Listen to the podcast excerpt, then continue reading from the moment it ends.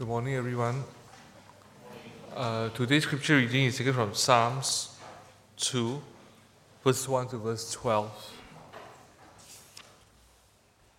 It's taken from New Living Translation. Why are the nations so angry? Why do they waste their time with futile plans?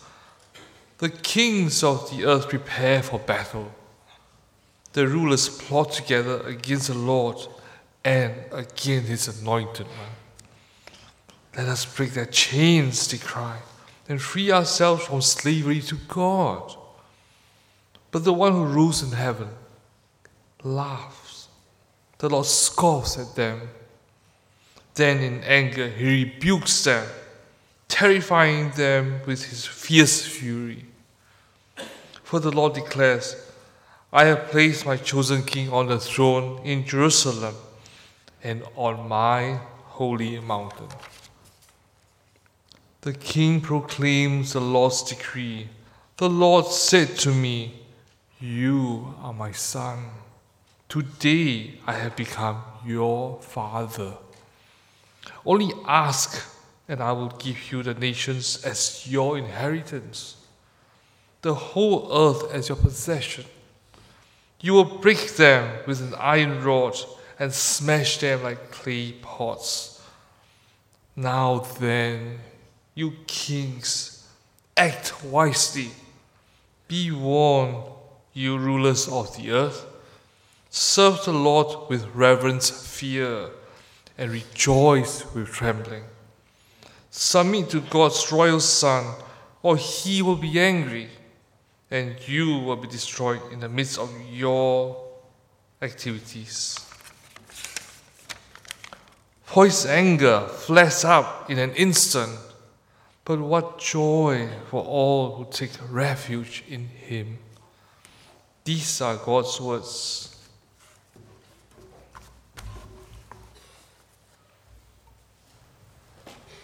Thanks, Simon. Thank you, Simon, for reading God's word for us.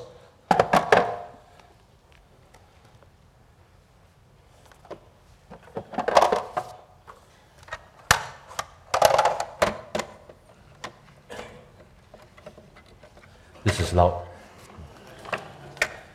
Well, I'm actually finally comfortable here in the pulpit because I discovered the secret of being comfortable in the pulpit. Okay? And that's what? That is that your hands free mic actually can be adjusted. So for the longest time, I've been trying to fit my round face into the width of Pastor Eugene and, and Ian. Well, now I finally feel comfortable, and I, you can rest assured that I won't be lightheaded after 30, 40 minutes of preaching. So, seriously, good morning, my beloved family in Christ. Morning. It's a time of year, isn't it? When the shopping malls are done up with Christmas decorations when endless Christmas jingles fill the air, when the retailers proclaim to the world, giving their own take on Christmas, happiness to the world, our products are here. Buy these gifts and let our cash register ring.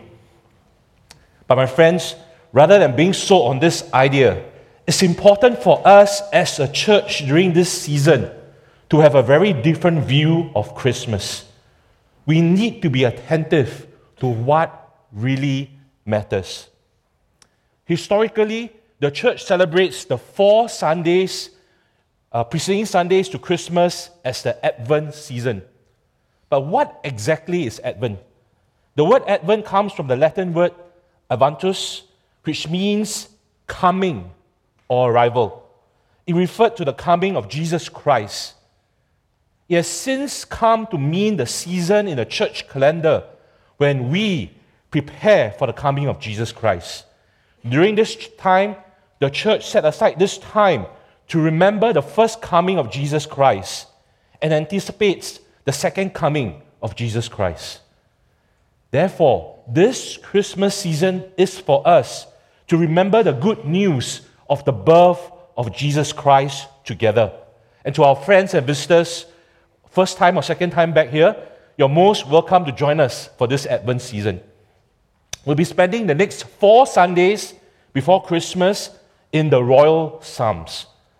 I, I know Psalms are, are really nice and great, but Royal Psalms, what are Royal Psalms? These Psalms talk about the Davidic king. These Psalms are concerned with the Davidic king as a vehicle of blessing for the people of God. These Psalms point ultimately to the Messiah, the ultimate heir in the, sign, in the line of David, the promise that finds its perfect expression in Jesus Christ our King, whose birth some 2,000 years ago we remember on Christmas. So let us celebrate this season remembering our King Jesus Christ, who came in the flesh, clothed in frailty as a baby, initiating God's mission to save his people from his sin. So let us pray as we prepare to hear from God's word this morning. Let us pray. Father God, thank you for your patience and loving kindness towards us. We are rebellious people, loving you one moment and forgetting you the next. Thank you for your never ending love for us that does not give up, but instead pursues us despite our faults and sins. Thank you for your promise that all who believe and put their trust in Jesus Christ, everlasting life. And in this Advent season, may the gospel resound in our hearts and minds, drawing many to the living water that is Jesus Christ in whom we find forgiveness and knowledge of your great salvation. In Christ's name I pray. Amen. Pastor Ian is not with us. He's uh, doing ministry at Thomson Road Baptist Church. He's preaching there, so I can talk about him. You know? Yeah. So, you know, Ian has been sharing, openly sharing his life with us. You know, he shared with us a few times of his younger days he told us of how, in his running away from God's call, he lived a life of rebel. Remember that? Many of us have heard his stories. You know, he, he kept long hair, painted fingernails, and he ended up running away from home. My younger days, on the other hand, comprised of the following I, I followed my parents' and teachers' wishes. I, I studied hard and I, I did relatively well academically. And generally, I was thought of as, by many as being a well behaved, good young man. So, in short, my story is almost the exact opposite of Ian's. But, my friends, I too was a rebel. Because in my heart, I knew what I was doing. I was gaming the system. I was doing what people expected of me so that when they thought well of me, then I could have leverage to do things my own way. You know what I mean? You be good, you do what they want, then once in a while you ask for something that you really want, and then you get it your own way. That's what I did. I gamed the system. I was trying to gain people's praises so that I felt good. And in short, I was robbing God of His glory in seeking my own self glory. You know, I was like the elder brother in the story of the prodigal son. There were actually two lost sons in that story. The elder brother is just as lost as the younger prodigal brother. He was self righteous, and I was self righteous. He resisted the father's will to celebrate the youngest son return. He externally was conforming, but ultimately working for his own good and glory, not his father's good and glory. And I was this lost elder brother. Isn't it true, my friends? We can evenly outwardly conform to a Christian culture, but in our hearts, we can be rebels that seek to rob God of His glory by instead serving our own ends and seeking our own glory. But whether we are prodigal younger sons or self righteous elder brothers, we are all rebels. We are all rebels.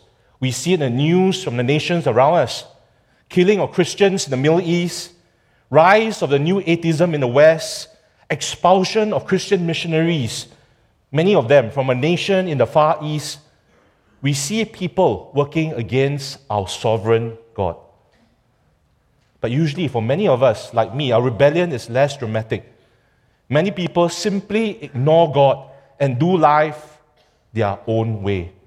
They go to school, raise their children, work at their careers without the slightest thought of following Jesus Christ.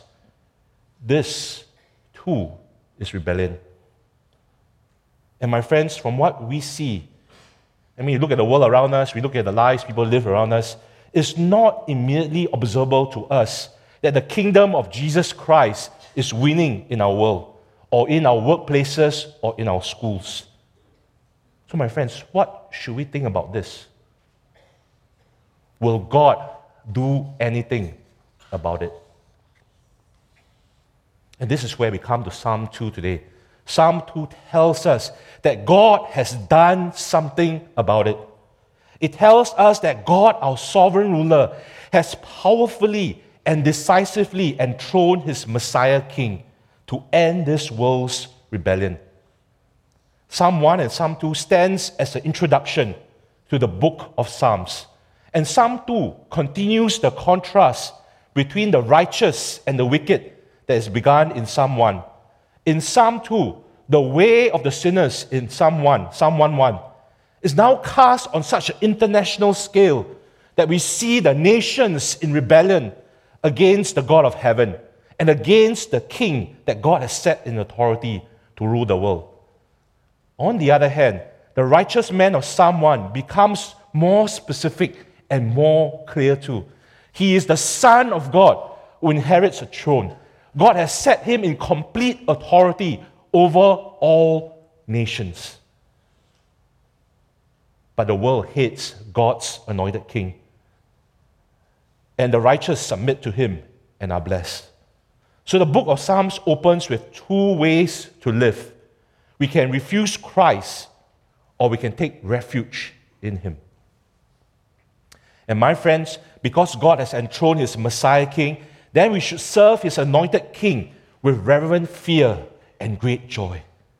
It's ultimately foolish and futile to fight against Christ. We should submit to Jesus Christ, our King, with reverent joy. As we look at Psalm 2, I have a five point outline. Five point outline. The first one, the nations rebel, verses 1 to 3. Verses 4 to 6, God speaks. Verses 7 to 9, the king's response. Verses 10 to 12, the warning and invitation to rebels. This is in your ministry guide. And a bonus point, not in your ministry guide. Jesus is God's anointed king who will rule the nations. So you can write this last point in the space in your outline. Jesus Christ is God's anointed king who will rule the nations.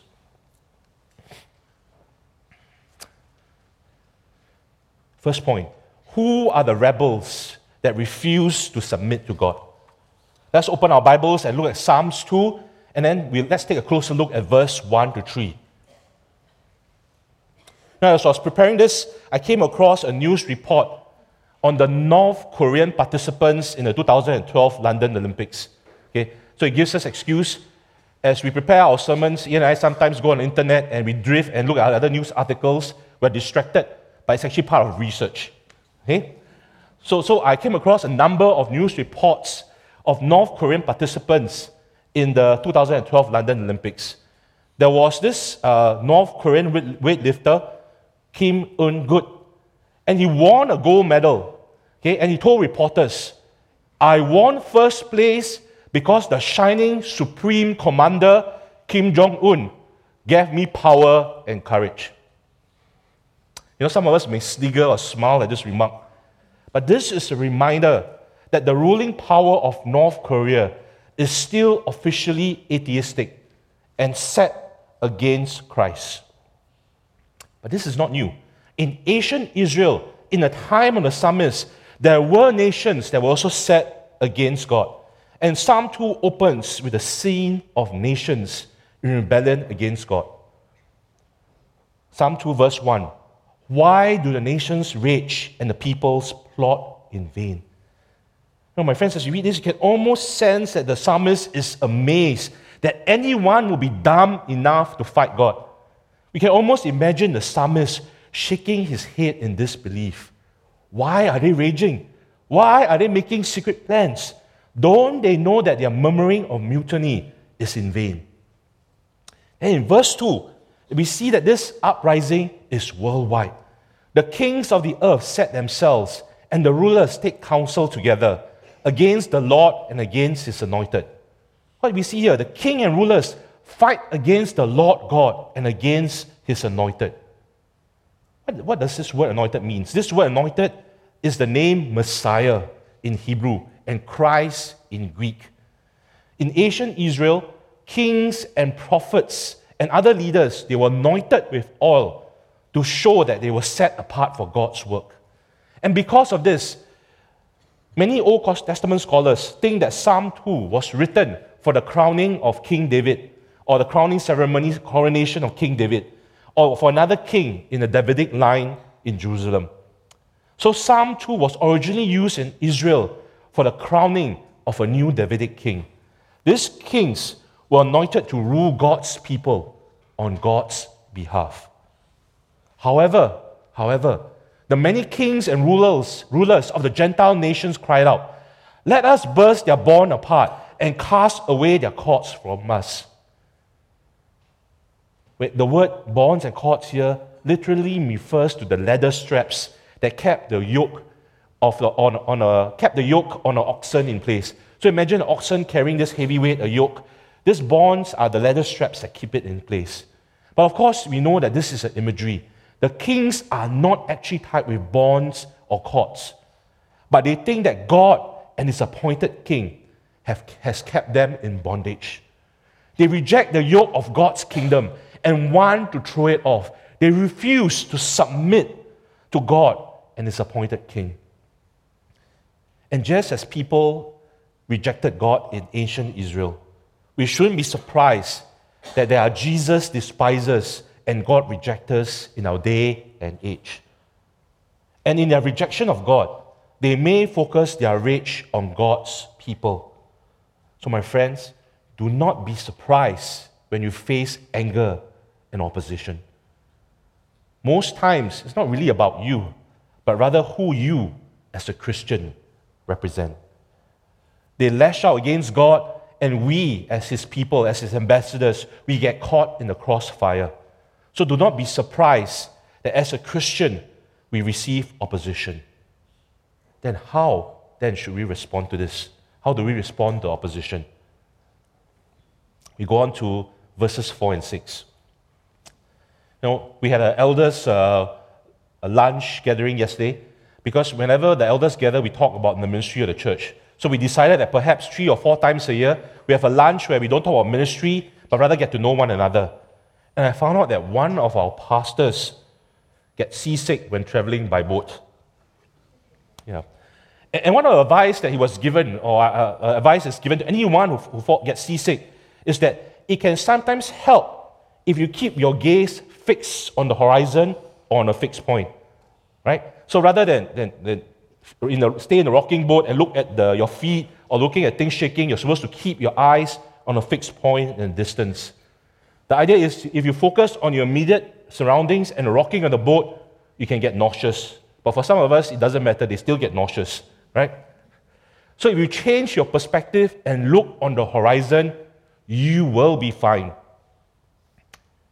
If you were God's people or his anointed king, and you face the rebellion of the nations, you will probably feel fearful.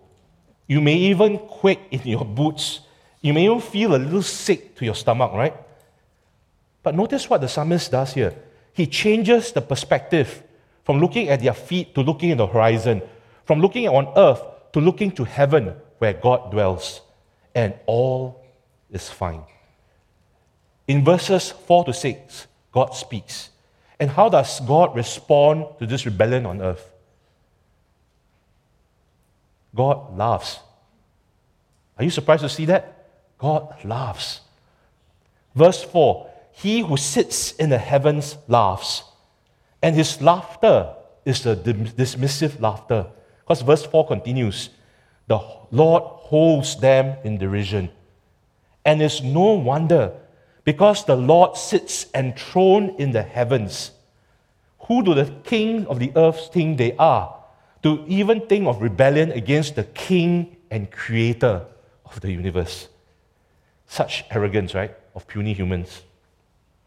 And Isaiah, verse 40, put matters into perspective because Isaiah 40 tells us, Behold, the nations are like a drop from a bucket and are counted as the dust on the scales. All nations are nothing before him. They are counted by him as less than nothing and emptiness. It is he, next slide, is he who sits above the circle of the earth, and his inhabitants are like grasshoppers, who bring princes to nothing and makes the rulers of the earth as emptiness. Can a grasshopper fight against one who sits above the earth? No. God laughs. God laughs at something that seemed to us to be humanly fearful. And his laughter makes impotent the threat of the nations. So that God's people, by putting this, this threat in perspective, can take comfort in this God. But God's derisive laughter next turns to anger. Verse 5 Then he will speak to them in his wrath and terrify them in his fury. We will expect harsh words of reproof and vengeance. You know, we know that, that God can, can just call legions of heavenly angels to come down and snuff out the rebellion on earth. Or even, or perhaps God will come down himself as, as the divine warrior, destroying all who oppose him.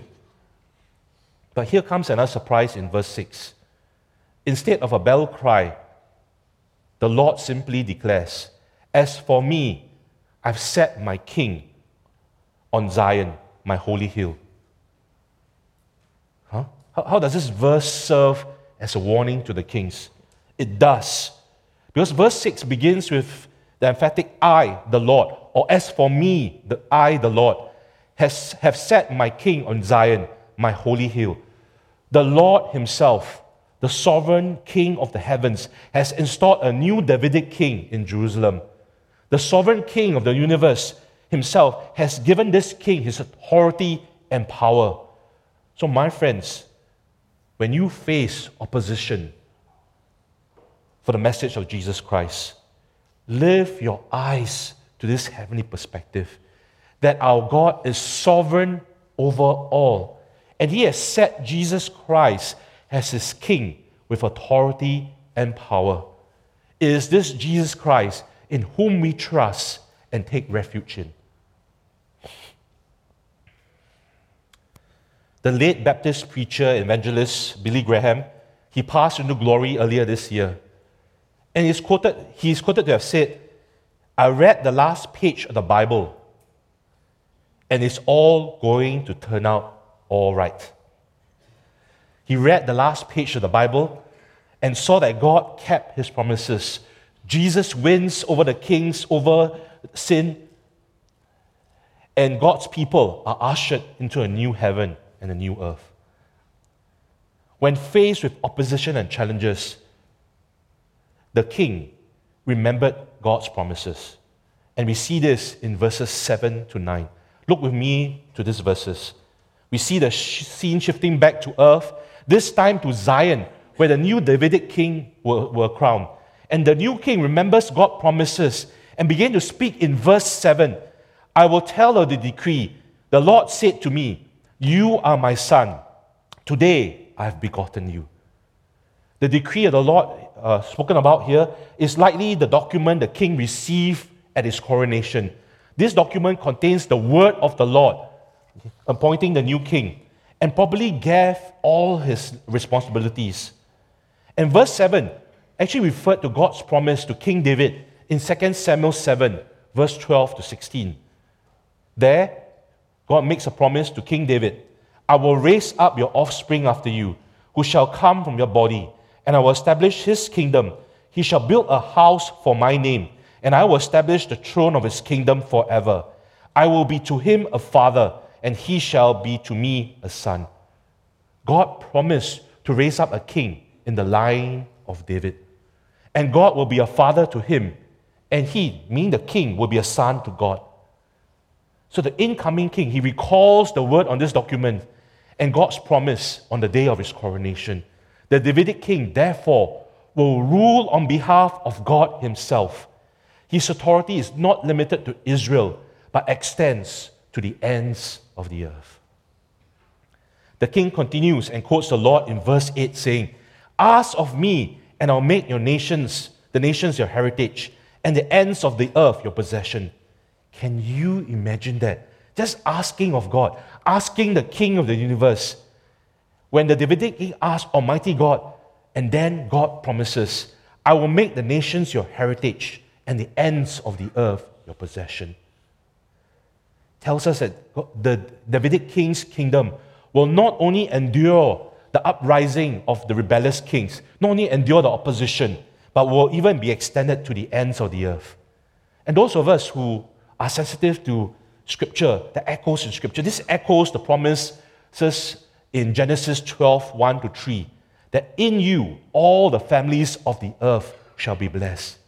There's a hint here that the Davidic king, that to, to the Davidic king, through the Davidic king, that God's promise of the reversal of the curse of the fall, that is God's salvation promise, will be accomplished. And through the rule of this king, all nations of the earth will be blessed. Finally, the Lord says to his anointed king in verse 9, You shall break them. And here he means the rebellious king of the earth with a rod of iron and dash them like a potter's vessel. There was no contest at all. Or you use uh, how we put it in, in, in uh, Singaporean, bobe. No horse run. Okay? God anointed king will definitely win. What is being said here is a reference to ancient Egypt. You know, in ancient Egypt of the past, the Pharaoh, the king, will have the names of his enemies written on the pots. Then he will literally smash them. So maybe he put uh, whatever king, king, whatever, take, smash. Because by breaking this pot, it symbolized Pharaoh's victory, the king's victory over his enemies. And Psalm 2 points to this practice. It tells us that the Davidic king will smash the opposition and be victorious over the kings of the earth. God's anointed king wins. My friends, when you face opposition for being a Christian, put your trust in Jesus Christ and take refuge in Him. Jesus Christ, the perfect and greatest Davidic king, will be victorious. You know, someone laid for us two ways to live either the way of the righteous or the way of the wicked.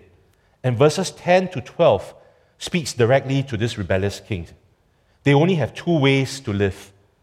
The psalmist now warns the kings of the earth to serve the Lord and his anointed king, because the king of the universe himself has established his king in Zion and commissioned him to rule to the ends of the earth. And the psalmist begins with a now therefore. If this is fact, they only have two choices. Verse 10 to 11 O kings, be warned. O rulers of the earth, serve the Lord with fear and rejoice with trembling.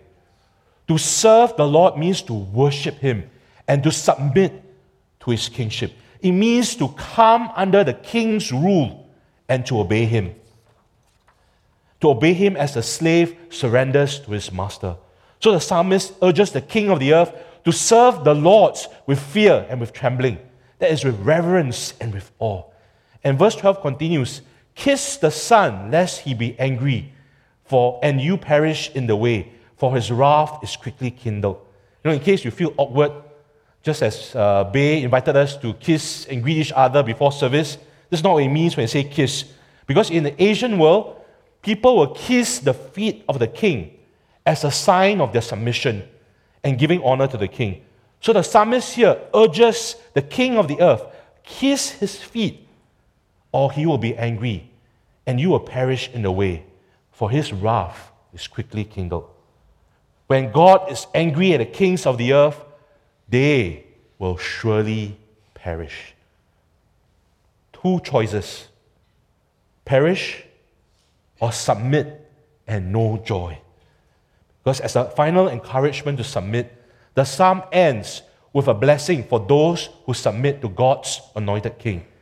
Blessed or happy or joyful are those who take refuge in him. Happy are all, not just the kings of the earth, but all who hear the words of the psalmist and take heed. Joyful are all who take refuge in him. And we, when we hear refuge, we can think of a shelter. You know, when people are threatened by bombs, they take refuge in a bomb shelter. When we are threatened by the powers of this world, we too need a shelter. And we find such a shelter under the loving arms of David's greater son, our King Jesus Christ. All who submit to his kingship find joy and refuge. I know our culture despises submission to any sort of authority. We are often told that we should seek our own freedom to be the person that we want to be.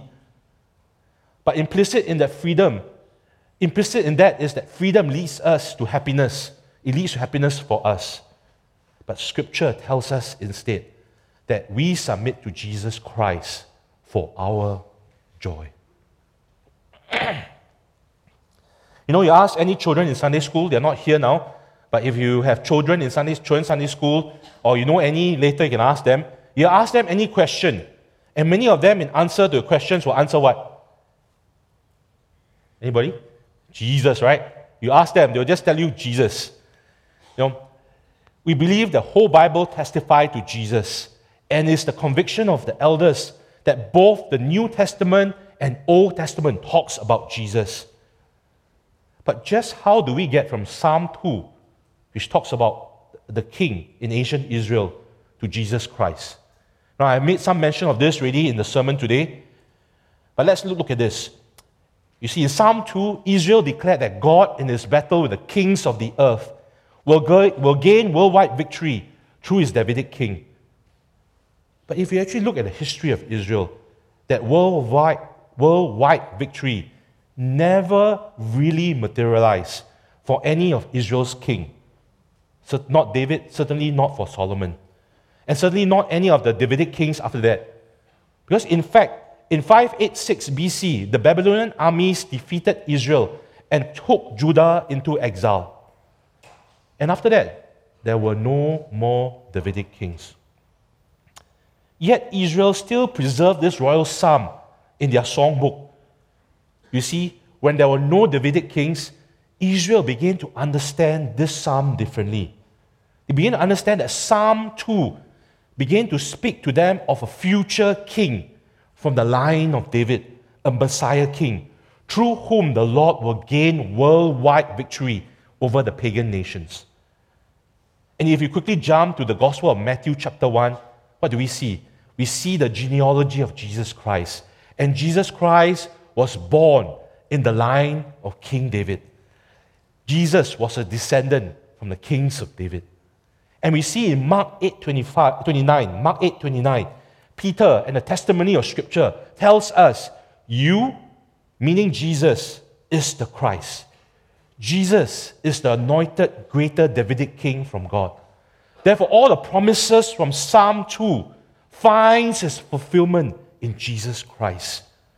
And we see at the end of the book of Revelation, it tells us what? It gives us the comfort when Jesus comes again, Jesus, our King, wins over all enemies and all opposition. So, what does it mean for us? Firstly, this is encouragement for Christians facing opposition. You know, God's people on earth have suffered persecution ever since the fall into sin. Yeah, it's as far back as that. Because if you remember in Genesis 3:15, God said to Satan, I will put enmity between you and the woman, between your offspring and her offspring. He shall bruise your head, and you shall bruise his heel. Although God promised victory for the seed of the woman, he will strike Satan's head. Satan will be able to inflict severe damage on God's people, strike his heel. And we see this in the testimony of Scripture. Genesis 4 follow up with Cain murdering, his, the righteous Abel. And later, God's people, Israel, will be under constant attack from the Gentile nations. In the words of Psalm 2:2, the kings of the earth did indeed set themselves against the Lord and his anointed. Fast forward to the New Testament to Acts 4 25 to 27. 27. Acts 4 25 to 27. This is where we see the early believers facing persecution for the gospel of Jesus Christ. And guess what? The believers prayed this very psalm. They prayed this psalm and they prayed for boldness to speak the gospel, despite the fact that they faced those who gathered against God's holy servant Jesus, whom God anointed. The early believers interpreted this psalm as the Lord will gain worldwide victory through the gospel of his anointed Son, Jesus Christ. So, my friends, you know, some of us may be facing opposition for our Christian faith. Maybe in your schools, your friends mock you for following Jesus. Maybe in your workplaces, your colleagues joke about Christians. No, they may not outrightly uh, insult you or, or, or say anything bad about you, but they joke about Christians. And then they shake their heads in disbelief that anyone will believe in such a superstition.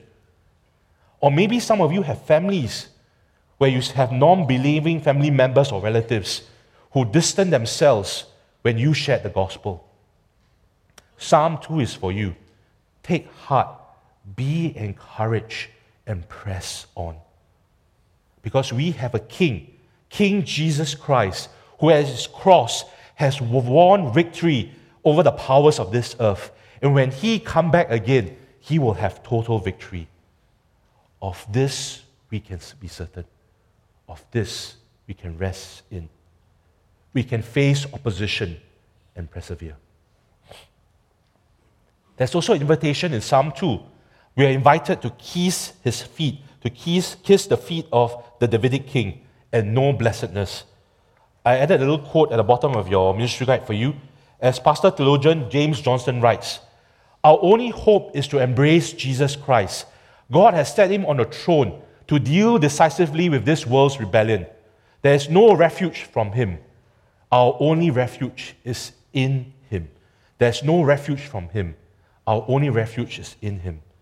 As John the Baptist testifies in John 3:36, whoever believes in the Son has eternal life. Whoever does not obey the Son shall not see life, but the wrath of God remains on him. So, my non Christian friends, the same invitation goes out to you today. Come kiss Jesus' feet. Trust in Jesus today.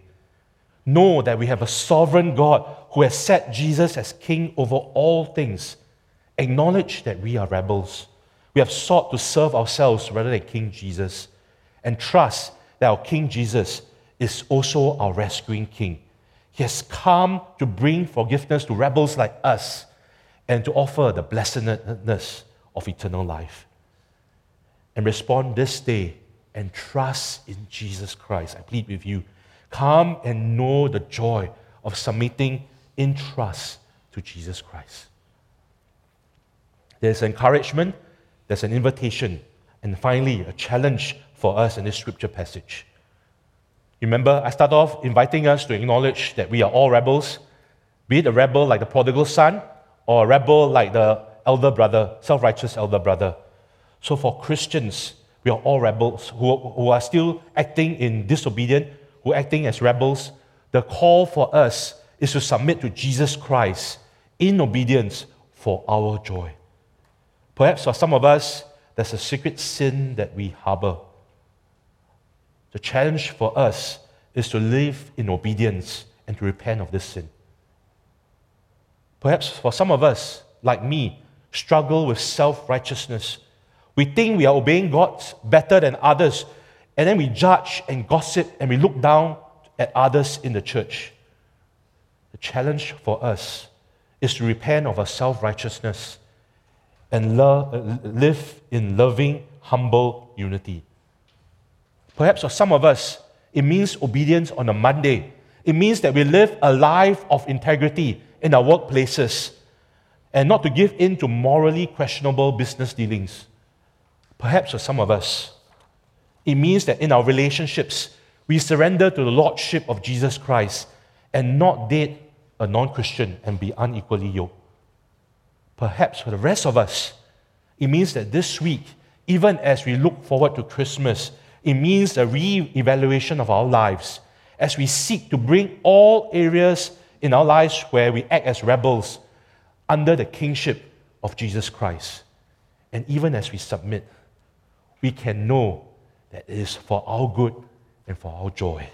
Because our King Jesus, He has really demonstrated His love for us by submitting to the cross and dying in place, in our place for our good.